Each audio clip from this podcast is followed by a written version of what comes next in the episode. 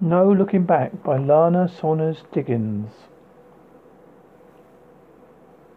Introduction. This book, which has been a long time coming, I have thought about writing so often. I've tried to start several times, but just could not get it, get into it. Ever since having read Dust Dreams, Living the Outback, published and released, having a lot of people ask me about my own education, I decided finally that the time is right. Basically, no looking back is about just about the complete opposite. It's about looking back, looking back at my secondary school days, all six years of them, and my memories from those years, which were awful. In the years since leaving school in 1972, I often had nightmares, and I certainly cannot tell them dreams, not even bad dreams, but trying to leave that, leave the place, trying to leave that school for good, even for the same reason in a dream. I only gone back for a very short time, a week or a month, or whatever. I still have problems with leaving.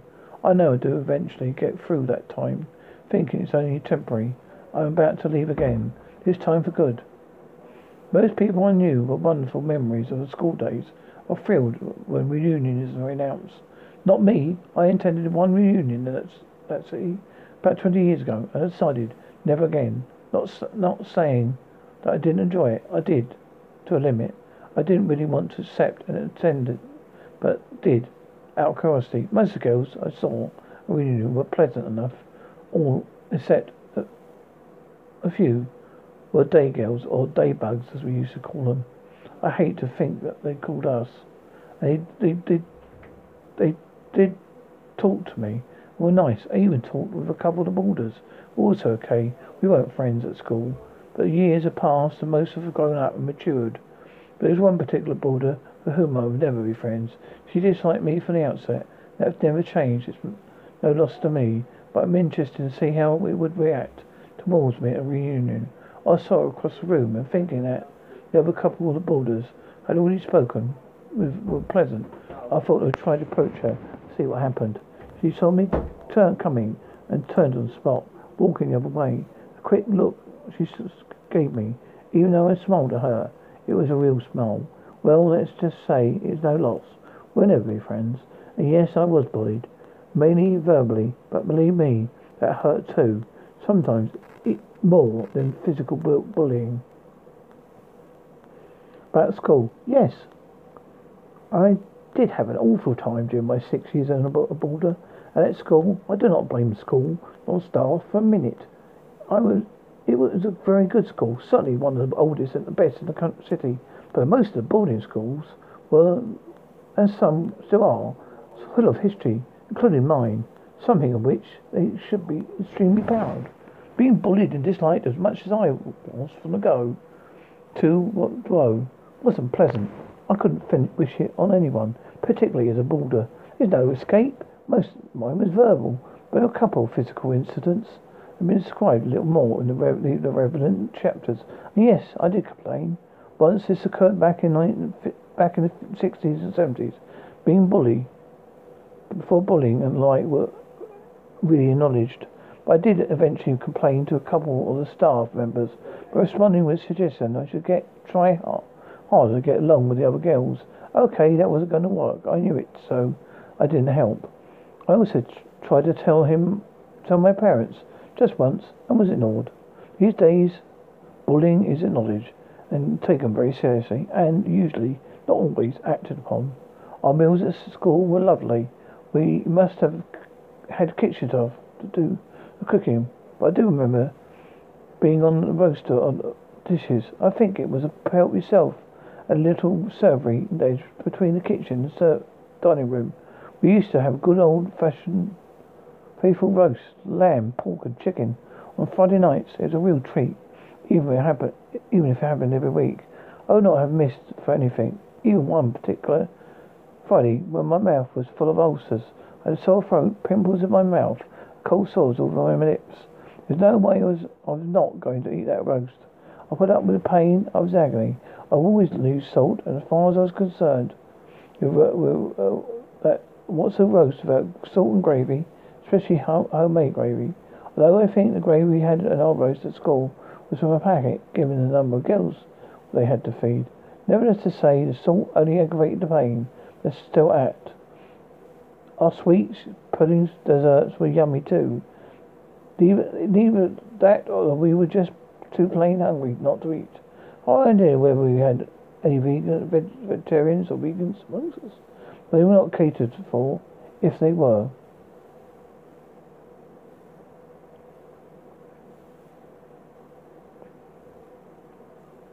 Acknowledgements.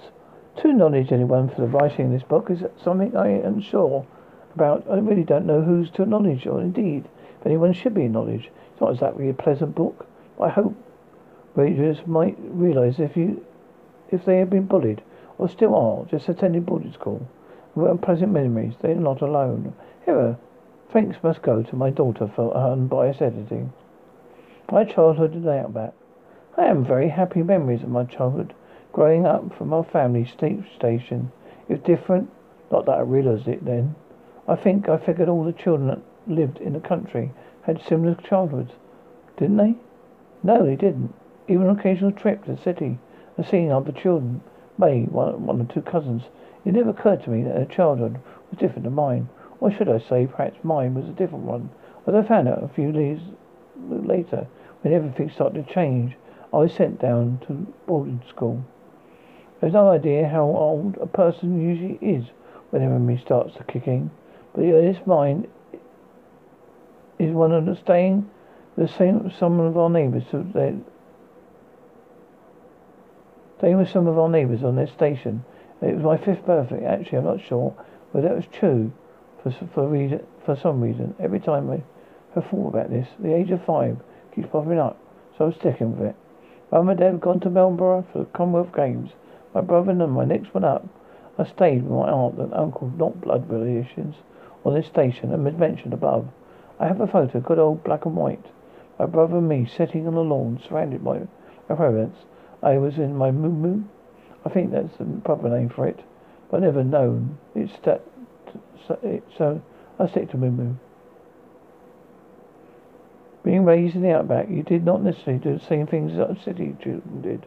Most of our playtime was outside in fresh air, running around, getting plenty of exercise, which I think was probably pretty normal for most children sitting country, but who couldn't visit our friends to play unless we planned to stay them overnight or something. They were far, too far away. I consider myself very fortunate in this respect, as I did have my youngest brother and our cousin. The later was not was a lot about more gammon than I was, constantly was a leader in everything we did. She also had some friends from the city who used to come up and stay sometimes. I really was not a part of that, but when we were by ourselves, we did have some fun times. Television was introduced in the 1950s and 60s. We had a brand new set in the lounge room. Initially, we had the ABC. Some years later, local network Channel 4 began. All black and white. The day's viewing started with a good old test pattern before getting into the scheduled programming. Got news, of course, the weather, and some other programs in the very early days. Our telephone was a pretty party line too. Switchboard was very was only open at certain hours, so we had to make or take any calls in specified hours. Being a party line, there's always a chance that anyone connected, i.e., stations communities around, could hear and would be listening in. Reckon it was the best grapevine in the world. CWA, Country Women's Association, was very strong in those days. In fact, it's always been a feature of women in the country, being both rural and remote. I understand my parental grandmother was one of the first presidents of our local branch, followed by mum. I've learned more recently than above mentioned. Cousin mother was also involved with CWA, but I think that most have been a different branch. Mum was president, president for what seemed like forever to me. They even had a special hut, built, which remains to this day, though now completely unused as far as I know. I, used, I even tried to start the GCGA, Country Girls Association. One girl turned up, but only but only because she had to come along with her mother to eh, eh, eh. the CWT meeting. The CGA lasted one whole day. I never became friends with any of the other girls my in the district. Education provided school there, SOTA, based in Port Augusta. This end of the year got together It was a lot of fun. It was something to really look forward to it. It was time we got to meet face to face the other station children connected to that SOTA.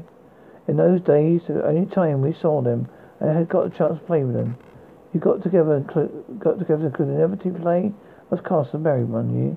That was wonderful. My parents were really were very proud of me, but not as I that not that I realised it at the time. Too nervous. I was giving the wrong words for singing. I found myself miming the whole way through, and maybe heartily congratulated, but afterwards, maybe I missed my calling in life. While my memories of my SOTA are not numerous, there are a couple that spring to mind. Bud was one of them. Another one was my birth. On our birthdays, particularly, it fell on a weekend. At the end of the day, daily SWA lesson, students were allowed to share any news they had of anything they felt was important. Well, my birthday is very important. Usually such occasions are mentioned by the teacher. This has not happened on Friday, so I figured I needed to, to, to do something about it. So I did. The teacher responded that she planned to mention it on Monday. Okay, I accepted that and thanked her. A few minutes later, however, I heard footsteps approaching down the veranda. They were heavy, fast, and were definitely on a mission. Mum, whoops, Mum listened into the radio lessons through the set in the lounge room. I and would have heard me. Those footsteps meant I was in trouble. I was. I cannot recall what exactly happened, and I don't think I want to. All I know is that what kind of it kind of dampened my birthday somewhat. I dreaded this listen on Monday, as I knew the teacher would would mention it.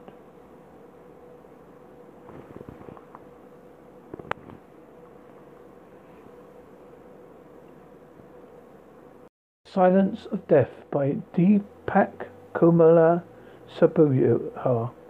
March 3rd, 2019. Put on your shield. Parrot so tight. Choose your side.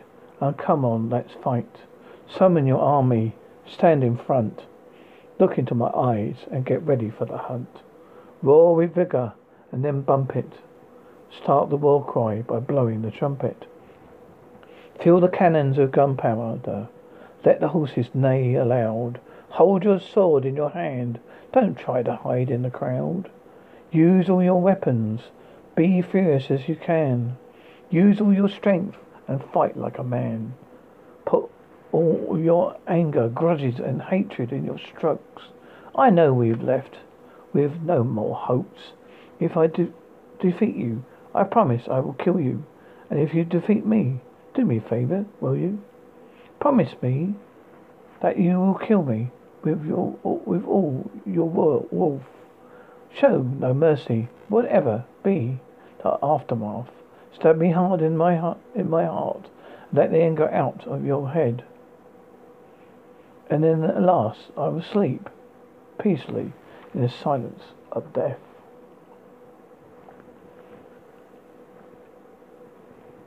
Essential oils for beginners, Renny Frost. The complete guide to the essential oil for weight loss, better sleep, depression, detox, cleanse, and aromatherapy. Would you like to alleviate or relieve the ill effects of depression, anxiety with the help of essential oils without spending a lot of money in the comfort of your own home. If you're suffering from depression and anxiety, chances are you're not getting enough sleep because are, you're constantly stressed out and thinking needlessly about a lot of negative things such as your failing personal relationships, debts, loss with loved one, one or your one or your job As a result of this, you're losing your focus mentally and psychologically, thus affecting your overall health and well-being. Good thing is, there are simple, affordable, yet effective ways how to fight the evil effects of depression by simply using essential oils so you can enjoy your normal, happy life once again. Based on a study and conducted, which was published by Natural Medical Medicine Journal in 2012, essential oils are very effective on controlling and managing depression and anxiety. Another scientist research done by a group of researchers and scientists was published on the National Institutes of Health website in January of 27, showed that promising and positive effects of essential oils on psychological and physical systems of depression. Now, if you want to get the full benefits and maximum healing and powers of these wonderful essential oils, I strongly suggest you start with this book, Essential Oils for Beginners. I can reassure you this will make a huge and significant impact on the mood and well-being in the general. Introduction. Recently, there has been in- increased interest in the possibilities using essential oils. This interest has coincided with a belief that there have to alternatives to the dominant medication approach, which has been used by healthcare officials as a go-to solution for any ailments. Essential oils are perceived to be part of the world campaign of health promotion and preventative measures that keep people away from hospital. So what is an essential oil? Perhaps the easiest way to define it is to consider how oil, oils are made. The compounds that are used are typically derivative from natural plants. Some literature refers to anethylulbity, which is an extract given of a given unit of flora. If you discover the term ethyl oil, do not get confused because it's not merely a technical uh, way of saying essential oil. The list of plants from which essential oils can be extracted is virtually endless. For example, you can get it from a clove or garlic or stem of thyme. The term essence is not just about a unity final product, but also production process. In this case, you can captivate the essence of core element of the plant and carrying it to the human body using an intermediary element. The fragrance is every, very important. The expectation is that it will broadly uh, reflect that the plant smells like an, its natural environment. It's important to note that the essential oil not really indispensable. Therefore, it would be rather silly to compare them to something like an amino acid or even a fatty acid. A body cannot be, do without the, these, yet the essential oils are dispensable. Many people in the world have gone through life without ever using them. Their organism with no uh, important nutritional requirements and demand inclusion of essential oils. Indeed, that is why some people see them as an indulgence, those who are looking for an alternative lifestyle. The most effective way of extracting essential oil is through a process known as distillation. The element is a preferred choice for select, select, separating the various plant constitutes is stream. The first stage is known as expression, in which a plant or fruit begins to give off whiffs of oil. These link to the carrier through solvent extract. The high end point is a technical demanding absolute oil extraction. In the penultimate stage, there is a process of resin tapping which also requires separate technical consistencies.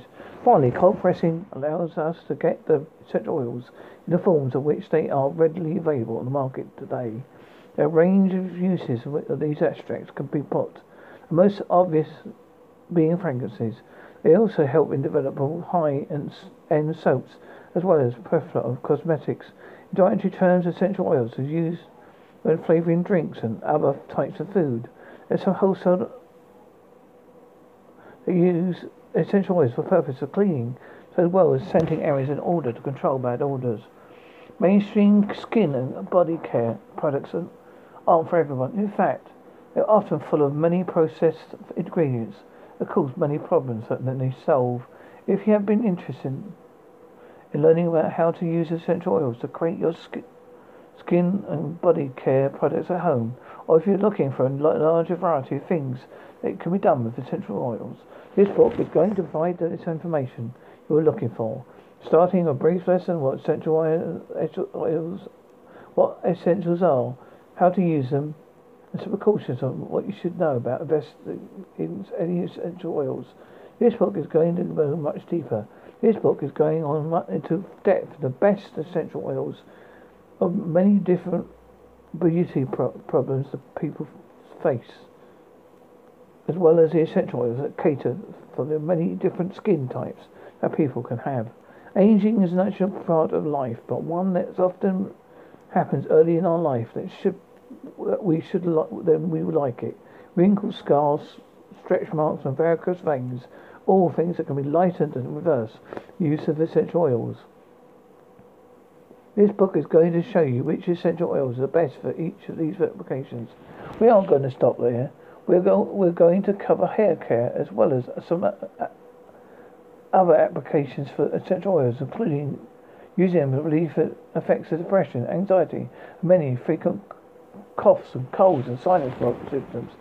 Did you know that anything you use in the house can affect your health? This book is going to have a look at some of the products you're using around your house and how you can place them.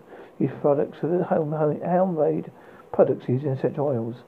The thing you can do with essential oils are limitless. This book is going to explore many options that are available to you. This book is laid out easy to read chapters that are loaded with information we're looking for when it comes to essential oils, numerous recipes, and show all the ways that can be used. Thank you for purchasing this book, my sincere hope that it will answer all your questions on essential oils. Finding Medusa, the making of an unlikely rock star by Donna F. Brown. Donna F. Brown's Finding Medusa takes you on a historical journey through the turbulent 60s of Chicago, the music, the drugs, as well as a personal journey through the darkest and brightest movements. From the first co-finding of Chicago rock band Medusa, and waiting 40 years for the release of their LP. First step beyond Medusa finally secured a place in musical history. The second location of Medusa, 1975, produced a new album, Rising from the Ashes, that led to several tours. At heart, the Finding Medusa is a story of relevance of survival, with apt control of the pen. Donna F. Brown shares intimate details of a 40-year journey in a memoir that recalls important events of the 60s she experienced, including the 1968 Democratic Convention riots in Lincoln Park in Chicago, in which she saw friends and strangers alike be- lying beaten and bloody. She takes the reader through her experience through drugs, rock scene in Chicago in the 1970s, run-ins with authority, a difficult home life, a nursing career, a training as a mime with Marcel Marceau, and ultimately return to Medusa, a music where it all started.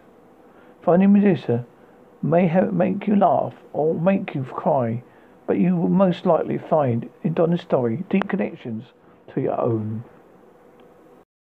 Summer of 63, a short story by Kristopher Rimmer. For those who love to read and dare to dream, on a pleasant April night, an hour before my mother will be crying, Father John holds my hand and asks me to confess my sins. Though I am kneeling in front of him, his voice is distant and as dull as the grey walls that surround me. This has been my home for nearly 15 years. It's no different from any other from the other rooms that surround me in this narrow corridor.